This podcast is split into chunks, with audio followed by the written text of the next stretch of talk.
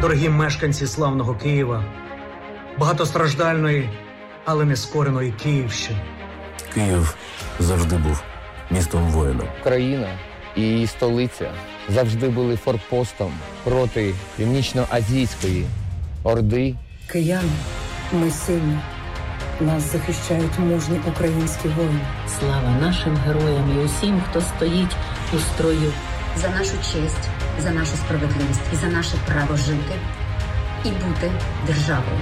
Я вдячна Збройним силам України, вдячна теробороні, вдячна всім, хто захищає зараз Київ. В Києві є стільки багато яскравих потужних людей, котрі знають за що б'ються, і знають, що таке Україна, і що таке українська чесність і українська любов. Дякуємо, що ви є в нас, наші тероборонці, наші справжні захисники. Ви зараз боретеся як леви, як античні герої, як міфічні лицарі. Ми любимо вас, дякуємо вас і тримаємо за вас молитву. Ребята, держитесь. Мы должны выстоять. Киев выстоит. Обіймаю кожного воїна. Зичу їм перемоги. Нас захистить тільки єдність. Це неймовірна сила, коли ми всі разом так прагнемо перемоги. Я переконаний, що ми вистоїмо. Ми не здамося. Віримо всім серцем в нашу перемогу. Бог з нами, Україна сильна. Вистоїмо і разом переможемо! За нас, за Київ. Вистоїть Київ, вистоїть Україна. Перемога буде за нами.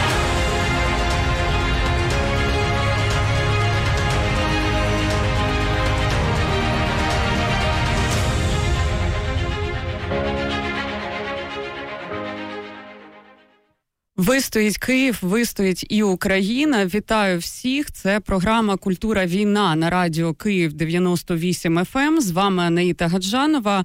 І сьогодні ми говоритимемо про культуру, тому що наша, наша культура це наша зброя, і, зокрема, кіно.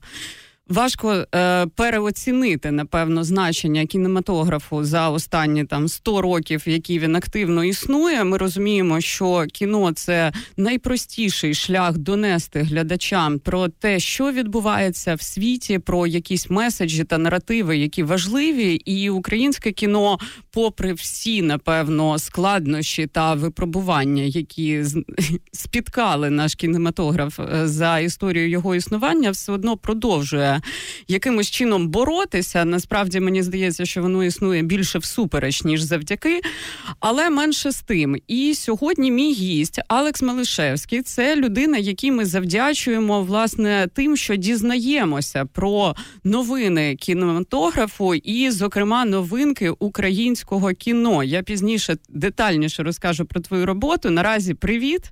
Привіт. Я хотіла би розпочати з того, що якраз напередодні вторгнення. Я якраз е, мала кілька розмов з нашими спільними друзями та колегами, зокрема з Ірмою Вітовською, з Сергієм Філімоновим і з продюсерами. І Ми говорили про те, що Україна нарешті е, встає в такий турборежим кіновиробництва, тому що якраз на початку року сталося кілька різних прем'єр, і було очікування ще багатьох, і, зокрема, тих, до яких ти дотичний, тобто і Стоп Земля, і Носоріг, і що зараз з цими стрічками? Я знаю, що Стоп Земля доступна онлайн, де українці можуть подивитися чи зможуть подивитися найближчим часом ті фільми, які от от мали вийти в прокат. Ну, зараз так сталося, що вийшов якийсь е, геп у цьому плані. Тобто, наприклад, Носоріг е, був у прокаті лише один тиждень, після чого він е, був припинений внаслідок російського вторгнення. Але дійсно деякі фільми вони відправляються онлайн, ось як Стоп Земля. Деякі фільми вони, наприклад, відкладені, і ми не знаємо насправді наразі, коли вони мають вийти, тому що протягом війни, протягом цих днів, не вийшов жоден новий український фільм в український прокат. Хоча вони водночас дуже багато фільмів з'являються на міжнародних фестивалях або можуть там з'явитися у найближчі декілька місяців. Відповідаючи на питання, де власне дивитися фільми, деякі досі йдуть в українському прокаті. Наприклад, Стоп Земля ще показує деякі кінотеатри, які відкрилися їх треба насправді активно моніторити, тому що невідомо, де коли вони відкриваються, і що саме вони показують. І є там випадки, коли, наприклад, фільм був. Ем, коротше, фільм був доступний, але напередодні показу просто повернули квитки. Я знаю такі випадки. Ну, це, е, я думаю, якась військова реальність доводиться з нею змиритися. Е, фільми доступні на онлайн-платформах, насправді на дуже багатьох. Тож Стоп Земля вона вийшла на цілих п'яти онлайн-платформах. Е, дуже багато величезна колекція фільмів у Такфлікс. Це якби вони жартували, що це якби українська відповідь Netflix. Я думаю, що вони вже давно переросли це позиціонування. Мені здається, так. Ми Надю згадуємо і передаємо привіти буквально в кожній моїй програмі. Нагадаю слухачам про те, що так дійсно є е, такий онлайн-кінотеатр е, Taxflix, в якому можна за абсолютно смішні символічні гроші подивитися онлайн е, українське кіно, і, зокрема, документальне в дуже класних підбірках, і там можна переглянути і художні, і мої дивки тихі, наскільки я пам'ятаю, там досі є доступні. От е, якраз топ землю Катя Горностай можна там подивитись. Е, Маріуполіс, фільм, який е, вже на жаль загибло режисеру. Лит Литовського Литовський там. режисер Мантас Квадравічес. Це насправді дуже прикра втрата, тому що Мантас він має такий потужний конект з Україною, крім фільму Маріуполіс, де він був режисером, але цей фільм створював багато українських операторів, і кожен з них щось привніс у цей фільм. І в мене колись було інтерв'ю з Мантосом, де я його запитував, чи власне це український фільм. Він сказав: ну тобто його знімали ваші люди. Звісно, це український фільм. і Він про Україну, на які можуть бути запитання. А, І потім він робив такий експериментальний фільм а, Стазіс. А, він називався там Парфенон, колись потім все таки Стазіс. І е, цей фільм теж е, знімався частково в Україні. Там грала українська акторка Ріта Бурковська. Е, до речі, це та сама акторка, яка грає зараз у фільмі Бачення метелика Максима Наконечного, який буде скоро у Каннах. От давай тоді одразу перескочимо. Я дуже хотіла поговорити про те, що зараз починаються. Ну вже фактично почався сезон е, най таких найважливіших кіноподій світових, і купа наших стрічок там представлені, попри все, до яких зараз прикута найбільша увага, які зараз е, збирають вже нагороди. От бачення, бачення, метелика. метелика. Ем, колись вони коли фільм називався Спас. Е, вони доволі багато розповідали про це кіно. Е, там був розширений синапс. Зараз вони його сильно сильно скоротили і залишили такі дуже абстрактні речі, щоб ніхто нічого не дізнався. І можливо, це і добре, тому що цей синопсис він зараз набагато потужніший. Е, і сам ефект від цього фільму, я думаю, теж буде потужним. Е, давай, які стрічки зараз е, є представлені в різних категоріях фестивалів, і е, до яких прикута увага найбільше? Ну, найбільше, звісно, увага прикута до Кан. Тобто, це фільм Максима, про який ми вже говоримо певний час, і це, мабуть, зараз такий топ-хедлайнер всіх новин. Звісно, важливо відмітити також фільм Дмитра Солхиткого Собчака Памфір. Цей фільм е, створювався якусь безкінечну кількість років, і навколо нього була якась там суцільна таємниця. І ось зараз ми знаємо, що він буде теж представлений у Канах у програмі двотижневих режисерів. Це доволі престижна програма. Насправді, всі програми у Канах доволі престижні. Просто вони. Зараз трошки інакше формується, мабуть, навіть за цікавістю. Тобто, ось е, двотижневих режисерів одна з тих програм, де можуть е, можна побачити якісь супер там такі дивні експерименти або супер прекрасні експерименти. І фактично це режисери, які скоро будуть там десь на всіх світових майданчиках. Максим він теж у дуже важливій програмі, особливий погляд, і часто називають. Е, типу, другою за значимістю секції Канну, це правда. І е, знову ж таки, люди, які там були, вони дуже швидко потрапляють до конкурсу.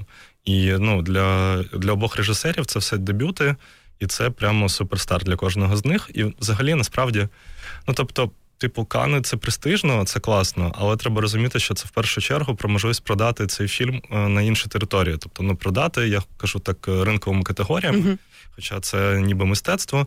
Але ці ринкові категорії вони впливають на те, як багато людей побачить фільм, е, у яких країнах.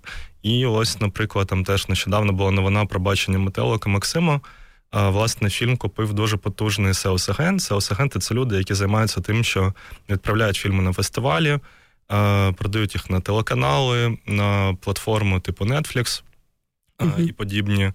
Е, і, власне, фільм вже має плани на французький прокат. Ну, це теж дуже круто, тому що ну, шкода, що, звісно, французи раніше за нас це побачать. Але для нашої культурної дипломатії ще й у Франції, так, яка почасти демонструє дуже маленьку дещицю симпатію до України. Це буде, мені здається, дуже важлива історія. Франція катається на качелях просто свого відношення до України, і мені здається, що просто вони колись впадуть цих е, гойдалок. На цьому все закінчиться. Бо ну дуже хитка позиція їхня. Я постійно споглядаю саме за Францією, і я товаришую з Реною Карпою, яка постійно там щодня просто ходить на якісь ефіри і намагається донести, що в нас відбувається. Я сподіваюся, що, врешті-решт, дійсно їм дійде. Давай поговоримо про те, якою Україна постає в цих стрічках, які зараз а, презентуються на великих фестивалях. Який імідж ми показуємо, про що ми в них говоримо? Ну, про ті дві стрічки, які згадав, насправді доволі складно говорити, тому що їх е, фактично ніхто ще не бачив, і, мабуть, це головна проблема. Але напевно відомо, що е, дія фільму Дмитра Собчака буде відбуватися на Західній Україні. І для авторського українського кіно це не дуже е, такий частий майданчик, де взагалі відбуваються якісь події. І мені здається, що це супер круто. Пам'ятаєте, коли вийшли там ті ж мої думки тихі, виявилося, uh-huh. що людям дуже цікаво подивитися, що відбувається на заході їхньої країни. І цей фільм сподобався не лише людям з Галичини, Галичини, наприклад, з Ужгорода, який там показується, і так далі. Тобто є дуже багато е, людей, які просто хочуть побачити ще щось окрім такої, знаєте, умовної центральної України чи якоїсь. Також дуже цікаво побачити місто взагалі конкретне у фільмах. Цим досі багато проблем. Ми про це окремо поговоримо. В мене цілий блок цьому присвячений. Ну є є насправді теж е, хороші історії про це. Ось е, у Олексія Родинського є фільм. Ем, він, здається, зараз називається Безкінечність за Флоріаном. Він просто змінював декілька разів uh-huh. назви. Точно там було завжди спочатку він був свідки Флоріана. Uh-huh. Це фільм про Флоріана Юрєва, який презентували взимку у Роттердамі. Це такий е, фестиваль, де часто дуже потужні круті дебюти. Він е, любить людей, які дивляться на кіно якось е, нестандартно. І цей фільм мав бути на DocuDays.ua, але uh-huh. зараз так сталося, що фестиваль переноситься, поки не закінчиться війна, і програма ДСВ буде представлена на Краківському кінофестивалі. І, власне, у Кракові буде такий потужний український десант, тому що там, власне, крім нашої документальної програми, є там, наприклад, прем'єра фільму Крихка пам'ять Ігоря Іванька. Це теж буде, до речі, цікаво ем, дізнатися, як його сприймуть, тому що це фільм, який він не про війну, він взагалі про пам'ять, про якісь такі категорії, які ну, важко вловимі. І це теж має бути чудово. Взагалі, ми часто дуже говоримо про війну, тобто показуємо війну в Україні. І насправді саме цей рік е, був багато у чому е, визначний, тому що дуже багато фільмів мало би не говорити про війну. Тобто я колись там складав фільм найочікуваніших, е, значить, стрічок 2022 mm-hmm. року, і про війну там було не так вже багато. Тобто, ми насправді вже. Е, зрозуміло, що щоб говорити про війну, треба говорити щось унікальне. А ми вже багато чого показали, і хтось, можливо, вже втомився від цієї теми в плані авторів, тому що є автори, які там 7-6 років працювали з війною, і вони вирішили зробити такий короткий брейк. Зараз деякі з них волонтерять або насправді взагалі записалися до лав ЗСУ і воюють, тобто не вийшло у них відпочити. Але все-таки це цікаво, тому що Е, ми почали показувати світу багато з цих фільмів. Вони насправді мали міжнародний потенціал. Ми зараз бачимо, як вони вибухають. Що Україна це не лише про війну. Шкода, е, що нам все зіпсували, і знову ми повертаємося саме до цієї теми. І якби я не кажу, що її не треба осмислювати. Ось фільм Клондайк Марини Аргорбач, який uh-huh. проїхався Ну, він почав свою дорогу з фестивалю Санденс, але насправді він реально приїжджається там всіма світовими кінофестивалями. Не так давно переміг у Стамбулі, потім не так давно переміг у Сетлі, там буквально декілька днів тому. І саме тема війни приваблює до цього фільму, і саме новоселово у цій темі війни, тому що він показується через такий концентрований жіночий досвід. І такого кіно у нас теж не було. І, власне, нам потрібно було б говорити інакше про війну, а не говорити взагалі про неї чим більше ми говоримо, чим більше ми читаємо новини, да чим більше ми знаходимося в інформаційному полі війни, яка відбувається безпосередньо навколо нас. Е, останні два місяці навколо всіх, і до цього вісім років е, кілька сотень тисяч, е, може пару мільйонів людей жили з цим. І відповідно, коли ми знаходимося в цьому інфопросторі, його можливість вразити нас, вона притуплюється. Відповідно, коли ти знаходишся в інформаційному полі війни щоденно, е, в тебе цей е, рівень того, що тебе можуть вразити, дійсно падає планка. Абсолютно. Ну ми стаємо абсолютно звиклими до насильства, до жорстокості. За останні два місяці. Я думаю, що в нас взагалі вже просто якийсь імунітет е, на будь-що починає випрацьовуватись. Мене це з одного боку дуже лякає, з іншого боку, дійсно мистецтво мало би знаходити підходи, які покажуть нам ті сторони війни, е, які нам не очевидні. Якщо говорити про зараз, ми е, перейдемо до Вавилону 13, для слухачів поясню, що Вавилон 13 це неформальне кінооб'єднання з виробництва короткометражного та повнометражного українського документального кіно, до якого входили в різні роки різні дуже відомі і талановиті люди. І е, почав, е, почався Вавилон 13 е, ще в 13-му році разом з подіями Революції Гідності, Майдану, потім війни на Донбасі, анексії Криму і так далі. І власне е, це об'єднання має е, дуже вже потужний такий архів і портфоліо різних стрічок документальних, які демонструють те, що відбувалося в нашій країні за останні вісім років. І, е, по-перше, Алекс поповнив команду ці, е, цього об'єднання і, нарешті, зробив е, титанічну роботу по систематизації просування цього кіноконтенту. І, власне, одночасно з тобою, в принципі, то наскільки я розумію, до команди долучила ще величезна кількість людей, які в силу очевидних причин зараз не можуть займатися там комерційним чи якимось художнім кіно, е, знімати рекламу, не знаю, кліпи. Але коли в тебе є да, професія, яку ти любиш і в якій ти профі, то очевидно, що хочеться себе якось примінити. І зараз е, команда Вавилону скільки людей вже нараховує, хоча б приблизно. Ну, я точно не скажу. Там десятки людей у різних чатиках, чесно кажучи, тому порахувати, мені здається, ніхто точно не може. Але, до речі, це цікаво, те, що ти казала про війну в лоб. Е, ну тобто, насправді, е, світу цікаво побачити про війну в лоб, але це працює один раз. Тобто можна зняти один такий фільм. Е, його всі подивляться, вони такі, ага, значить, це війна, і далі їм вже не цікаво. І насправді це певна проблема, тому що дійсно фестивалі вони втомлюються ще швидше, ніж е, звичайні люди, і так само втомлюються там прокатники і так далі. І це якби завжди виклик для нас, для наших режисерів, е, як пробити цю стіну. Тобто вони готові дивитися. Насправді про будь-які проблеми світу вони на них спеціалізуються. Вони тисячами тисячами дивляться фільми про те, як йде війна в Україні, у Сирії, Е, ще десь. Тобто вони просто професійні люди, які знаються на чужих стражданнях. Але вони хочуть, щоб якось е, це не було просто. Про війну, тому що вони можуть вимкнути новини, їхні глядачі. Ну, от, власне, я про це і говорю. Да, Вони вони легко з цим впораються. Тому тут важливо ось конкретно насправді з Вавилоном, що цікаво, тому що зараз вони одночасно говорять якби і про ну прямо про війну, і водночас воно і не є прямо. Тобто там є дуже різні сюжети, і можна побачити дуже різні аспекти війни. Деякі дуже неочікувані, там як е, люди, які роблять пічки, наприклад, е, для фронту. І це маленькі похідні пічки, які називаються шпорики. І насправді, якщо не знати контексту, то можна ну, просто дивитися це відео там без якихось там пояснень, то це абсолютно мирне, мирне відео. люди роблять прекрасні печі. Ну так.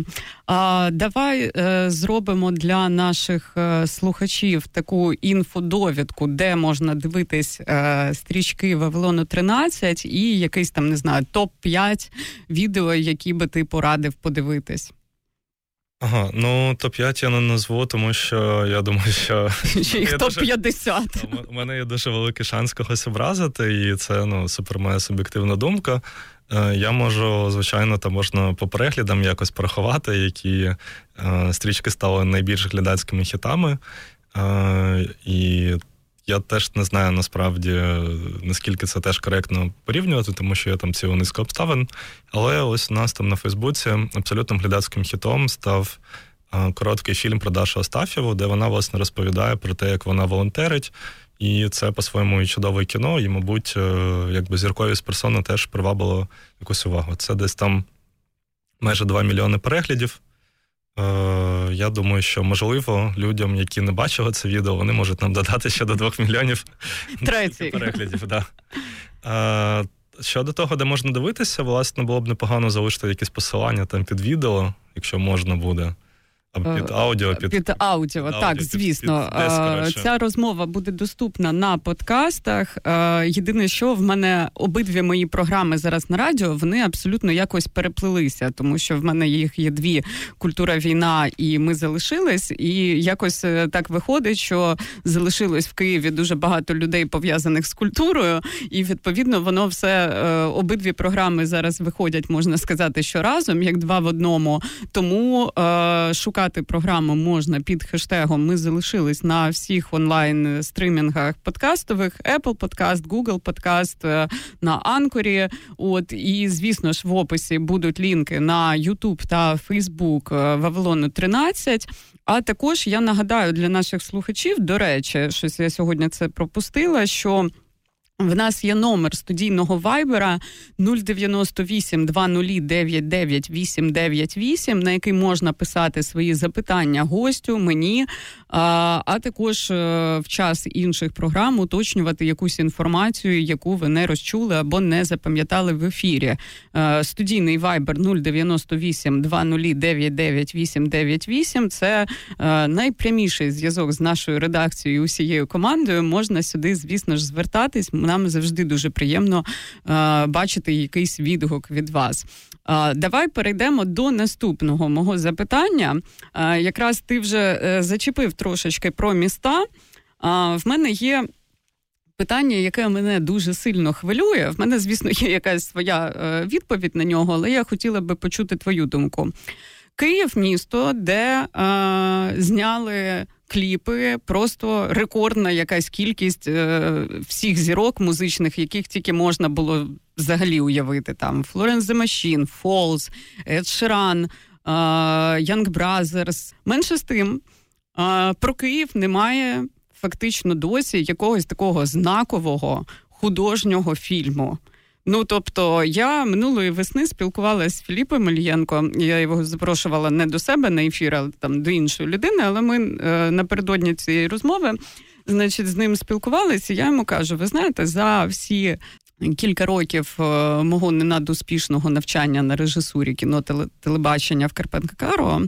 Єдине, що е, дійсно залишилось в моїй голові і якось на мене вплинуло, це кіно е, Сьомий маршрут іншого Ільєнка, яке направду стало на все життя моїм улюбленим фільмом. Я його передивляюсь в просто огидній якості, його ніде немає в нормальній.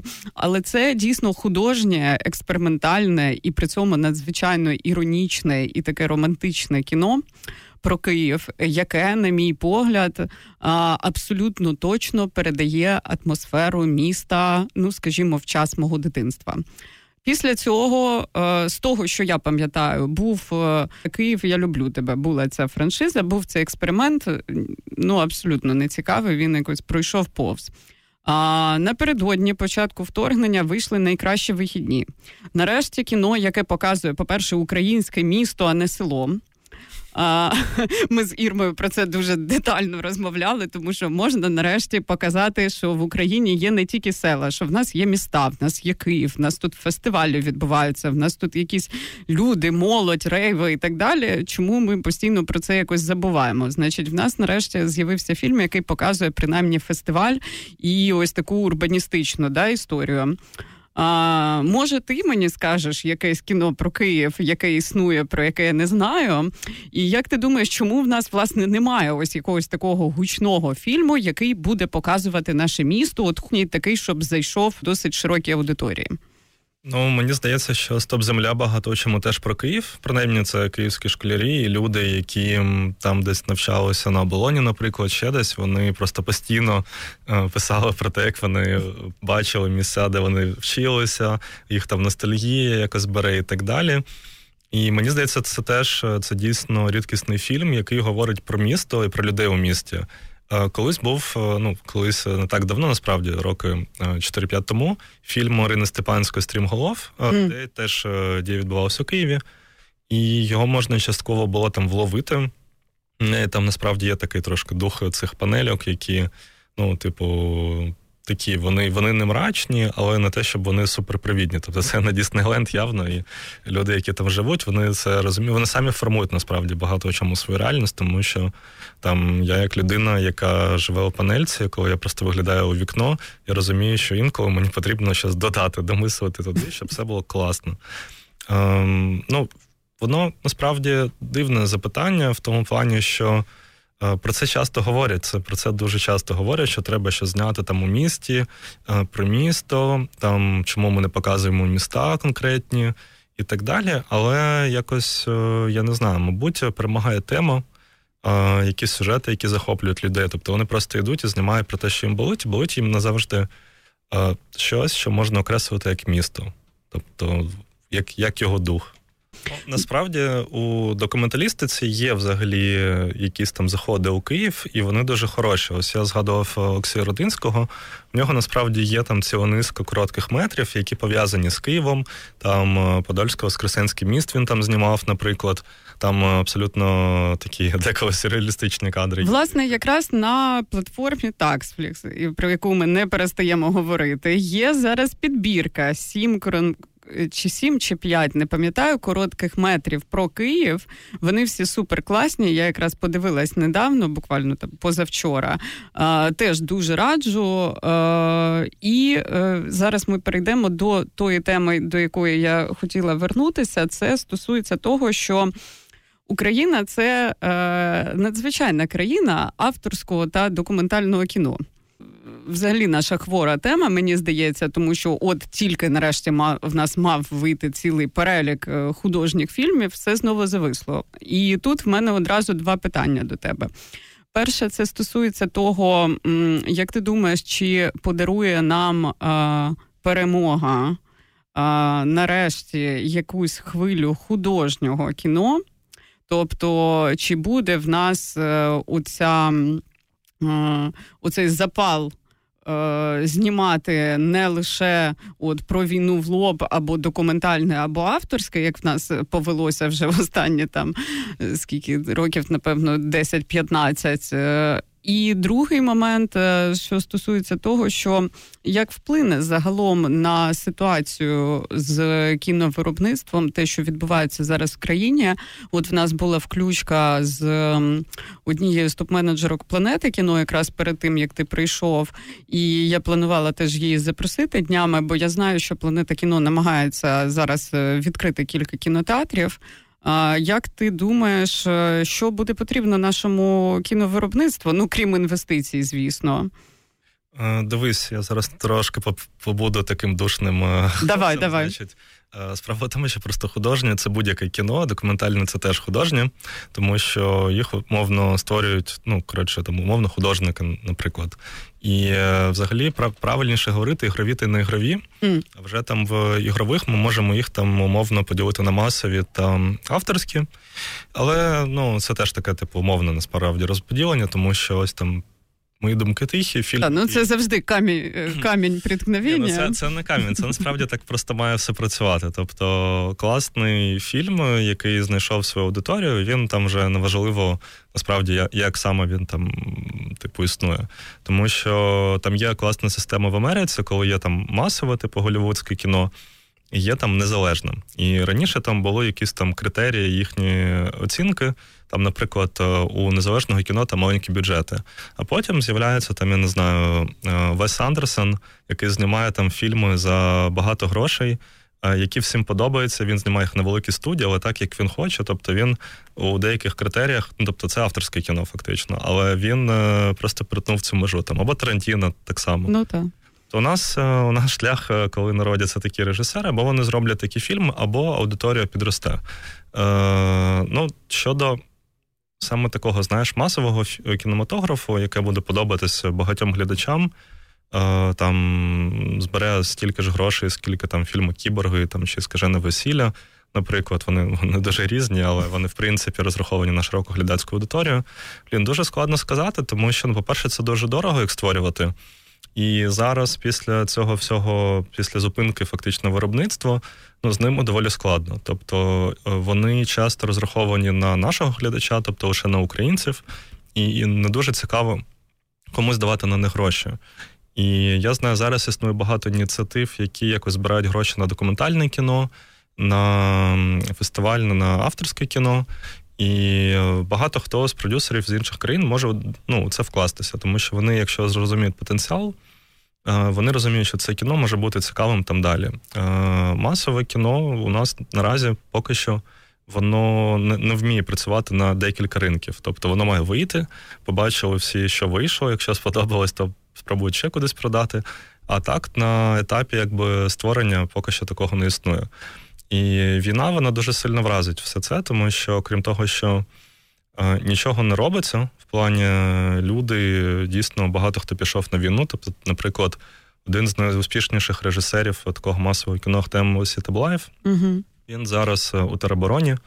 Не знаю, як там складається його доля, але сам факт, що він, очевидно, зараз не пише сценарій, не готується до зйомок, не проводить кастинг і так далі. Тобто він зараз ну, не створює кіно. І таких дуже багато. Там, якщо подивитися, там бувають якісь добірки, хто там пішов в тероборону, але або в ЗСУ, але багато хто не афішує цього. Я думаю, що ці люди вони просто поки що а, займаються іншими справами, і це величезна зупинка насправді. Тобто немає процесів, немає грошей, а, невідомо, що буде з потужностями. І насправді, коли вже війна закінчиться, ще питання в тому, скільки не залишиться кінотеатрів, тому що щоб кіно масове, будь-яке, щоб кіно заробляло, йому потрібні майданчики, де його будуть показувати. А коли кінотеатри просто руйнують, то власне ну де їх показувати, звідки візьмуться глядачі, які його подивляться в кіно, якщо, якщо їм немає куди йти. Uh, так, я тут з тобою абсолютно погоджуюсь. Мені просто знаєш, мене цікавить, якби наступна uh, штука. От е, за е, останні два місяці я думаю, що навіть е, пересічна людина, яка не слухає, скажімо, радіо в буденному житті, але слухає його там, не знаю, в таксі, могла помітити, як змінився наш радіоефір, яка музика почала в ньому грати. Досить часто це я писала пару тижнів назад, що я ніколи не думала, що в якості джинглу на Люкс ФМ я почую уривок е, пісні гурту Пирятин Арта. Тобто життя мене для до цього. Ну тобто, я напевно все життя про це мріяла, але я собі це дуже складно могла уявити. І якби по тому, що в нас звучить в ефірі, навіть в нашому ефірі, по тому, яку музику я маю можливість ставити в ефірі, а по тому, що говорять в нас е, в ефірах всіх радіостанцій, яким патріотичним і з цією нарешті стертою е, межою між форматом та неформатом стало наше інформаційне наповнення. А як ти думаєш, яким буде наше оце кіно наповнення? Тобто, чи торкнеться оця хвиля, зокрема, смаків е, українців в плані кіно? Ну, звісно, звісно, я тобі взагалі так скажу, що під час війни дуже складно дивитися кіно. Ну, типу, Та, я загалом, тобто навіть людям, які з кіно працюють. І українське кіно там для мене, наприклад, я думаю, для багатьох. Це, ну тобто, коли ти його дивишся, і особливо ти його купуєш легально, ти підтримуєш, якби, ну, спочатку ти підтримуєш українське кіно, а потім ці гроші ще кудись йдуть на ЗСУ, так. і ти фактично підтримуєш. Ну, якби країну, яка воює. І коли ти дивишся українське кіно, у мене, наприклад, немає там такого почуття провини, що типу я витрачаю на щось свій час, тому що я просто пішов, подивився свій продукт, uh-huh. можливо, заповнив якусь там культурну брєш, яка у мене була, але водночас і підтримую війська. Це дуже круто, і мені здається, що певний час це все буде працювати. І чим більше люди зможуть дивитися різного українського кіно, навіть ну ми доволі багато насправді зняли, його ще треба треба подивитися, певний час є. Тим більше вони будуть цікавитися їм. Тобто вони зрозуміють, що є там щось, що їм не подобається, щось що подобається. І дуже багато фільмів вони зараз десь там по фестивалях подорожують. Ось ми там говорили насправді про два, uh-huh. і там про програму Докудейс, яка теж, до речі, чотири фільми документальні, які тут ще не бачили. Але загалом, якщо говорити взагалі про світові прем'єри, про які ми дізналися протягом е, війни, це було сім різних фільмів: там короткі метри, повні метри, документальне кіно, ігрове кіно. І е, це дуже круто, тому що ці всі фільми вони до нас повернуться. І певний час, поки ми ще будемо дивитися те кіно, яке вже знято. Тобто, ну я я якби песимістично дивлюся на найближчий період відродження кіно, так тому що це ну, величезні процеси. Фільм створюється 2-3 роки. Тобто воєнні фільми, які були створені під час війни або одразу після, вони будуть 2-3 роки створюватися, щоб ну, тобто зніматися, тоді вийдуть. Але у нас вже є певний такий е, запас е, фільмів, які ми ще не бачили, які можна показати. І, можливо, вони певний час нас протримують до чогось нового. І насправді дуже багато цих фільмів вони змінюють свої сенси, коли дивишся під час війни. Взагалі, під час війни дивитися кіно це щось е, дуже таке неочікуване, тому що там ти просто бачиш якісь підтексти, ти бачиш, коротше, все, все одразу е, наближається, стає іншим. Ну, я тобі скажу чесно, я художнє кіно, ну таке ігрове, перестала дивитись досить давно. Тобто, в мене був якийсь період в житті, коли я дивилась дуже багато і переважно якогось артхаусу. Потім це все мене перестало цікавити взагалі, особливо з початком війни на Донбасі. Мене якось відбило. Я просто зрозуміла, я певний час від початку війни навіть художню літературу перестала читати, причому на багато років. Тобто, я просто зрозуміла, що життя мені дарує такі сюжети, що жодне кіно і жодна книга просто не може переплюнути те, що мене оточує. І я на це якось ну так дуже була велика пауза. Потім е, я переключилась на документальне. І тут, звісно, це нескінченний якби потік. Я зараз дивлюсь переважно документальне. Єдине, що я собі почала дозволяти дві категорії. Перша, це е, в мене є guilty pleasure, Я дуже люблю серіали про підлітків. От я не знаю, може мені чогось там в моїй юності не, не вистачило, хоча, здається, теж було все. Але я от дуже люблю. І я іноді вмикаю от просто як жвачку на Нетфліксі, там якийсь латиноамериканський серіал про їхніх підлітків, і в мене голова відключається, або я паралельно можу працювати, він мені як фон. І друга категорія, я почала передивлятися голівудські фільми, які е, були в прокаті в час мого дитинства. Там оце Пірати Карибського моря, якісь перші, або там гордість і упередження. Ну тобто, щось таке, що мене е, відправляє в часи е, щасливого дитинства. Це це, це десь поруч з фільмами про підлітків і серіалом. Ну насправді так. Та. Тобто, це те, що мене відключає. І власне зараз, коли я відкриваю Ютуб от ввечері, знаєш, після роботи я сиджу, я все одно якимось чином лізу або а, там подивилась на днях оцей. А, ем, Психоаналіз українців, оцей документальний фільм, який вийшов. Причому я на нього купила квитки на прем'єру і не пішла. От подивилася цей. Або от заходжу да, на Таксфлікс, дивлюсь по сотому колу, співає Івано-Франків з теплокомуненерго. Тобто я така, що я можу кіно передивлятись сто разів. А в мене два питання останні для тебе. Е, перше, е, стосовно тих фільмів, які ти зараз передивляєшся, от що тобі під час е, повномасштабного вторгнення в Києві, от що ти зміг подивитися, і може навіть отримав якусь насолоду від цього? Цікаве запитання. Насправді доволі дивні речі я дивився, і сказати, що прямо там задоволення було не дуже багато. Насправді, в першу чергу, це теж ось Власне, з Вавилоном так трапилося, що спочатку ти дивишся е, фільми, які е, тебе ну, цікавлять, uh-huh. а потім ти вже починаєш з ними працювати. І мені здається, ну, це доволі хороші насправді фільми, тому що вони говорять про те, що відбувається зараз, і знову ж таки класно. Е, Класно просто побачити ще якусь частинку реальності, яка насправді вона не дуже часто потрапляє у ЗМІ. Тобто раніше там у деяких новинних сюжетах там було, значить, жесть, жесть, жесть, а потім там корова народила теля. Ось е, Харківська тигриця да, народила да, у і, Київському зоопарку. Да. І десь там ще потім, може, щось було там про культуру. І ось mm цих новин, які не лише жесть, їх дуже не вистачає. І взагалі треба розуміти, ну, що під час війни життя воно все-таки має якісь ще інші виміри. Е, І ну, це з усією повагою до тих, хто не має зараз можливості це робити.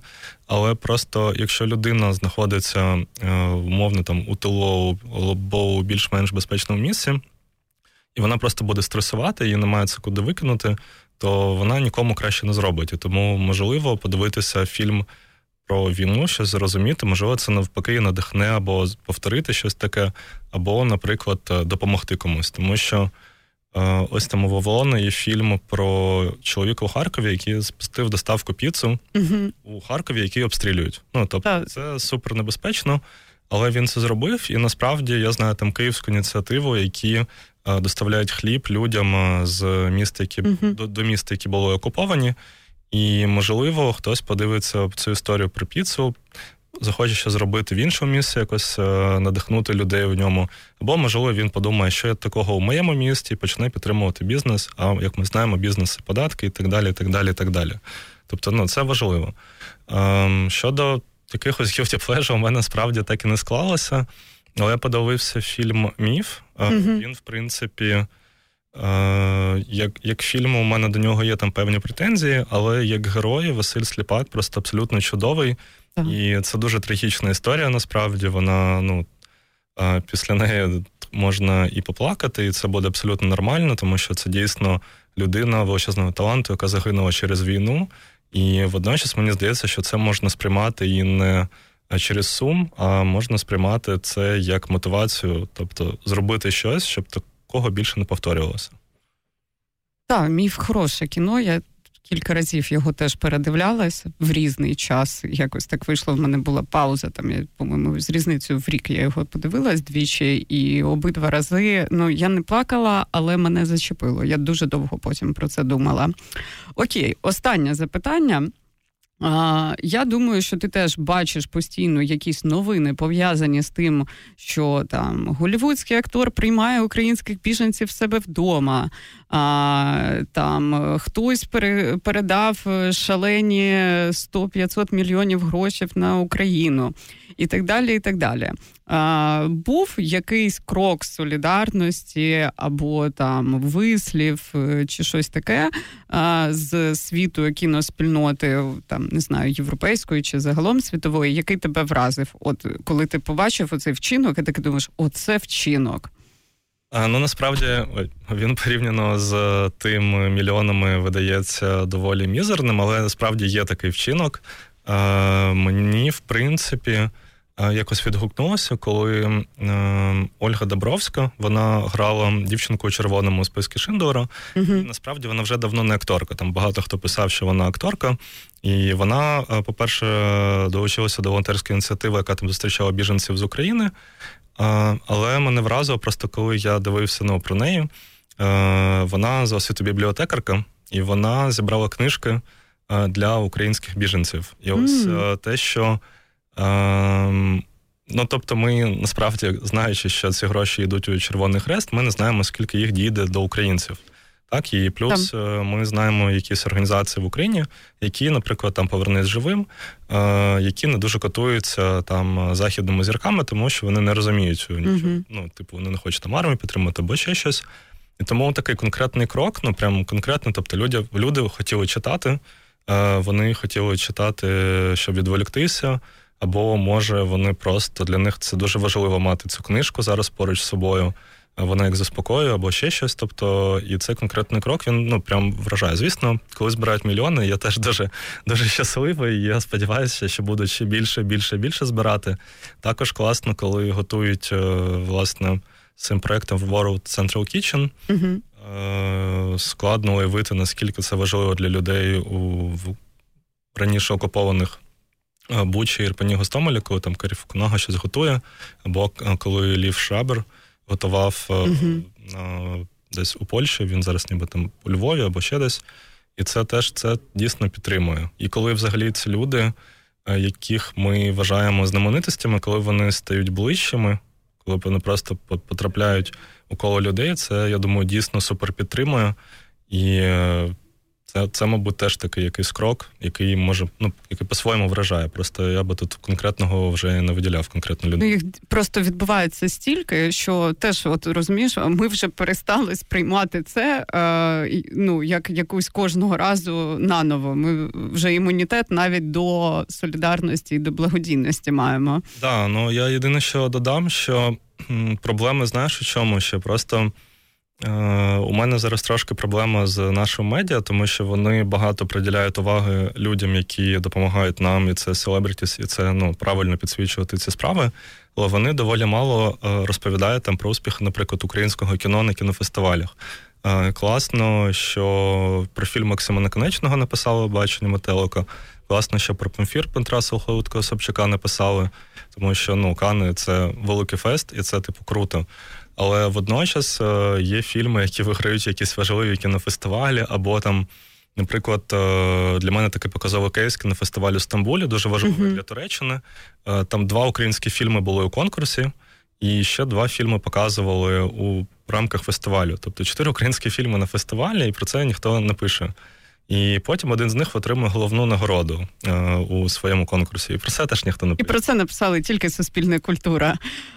Добре, на цьому будемо завершувати. Я дуже вдячна тобі за цю розмову. Насправді, ми так ніби багато чого встигли обговорити. Я нагадаю для слухачів, що е, спілкувалися останню годину. Ми з Алексом Малишевським. Е, це е, кіножурналіст, е, випусковий редактор е, онлайн-видання Moviegram, е, дописувач кількох різних видань стосовно кіно, програмер 18-го, 19-го міжнародного фестивалю документального кіно про права людини Docudays UA, також е, копірайтер, СММник кінопроєктів, зокрема Стоп Земля, Носоріг, Крихка пам'ять, Вавилон 13 і ще дуже дуже довгий список. Це була програма Культура війна на радіо Київ ФМ 98.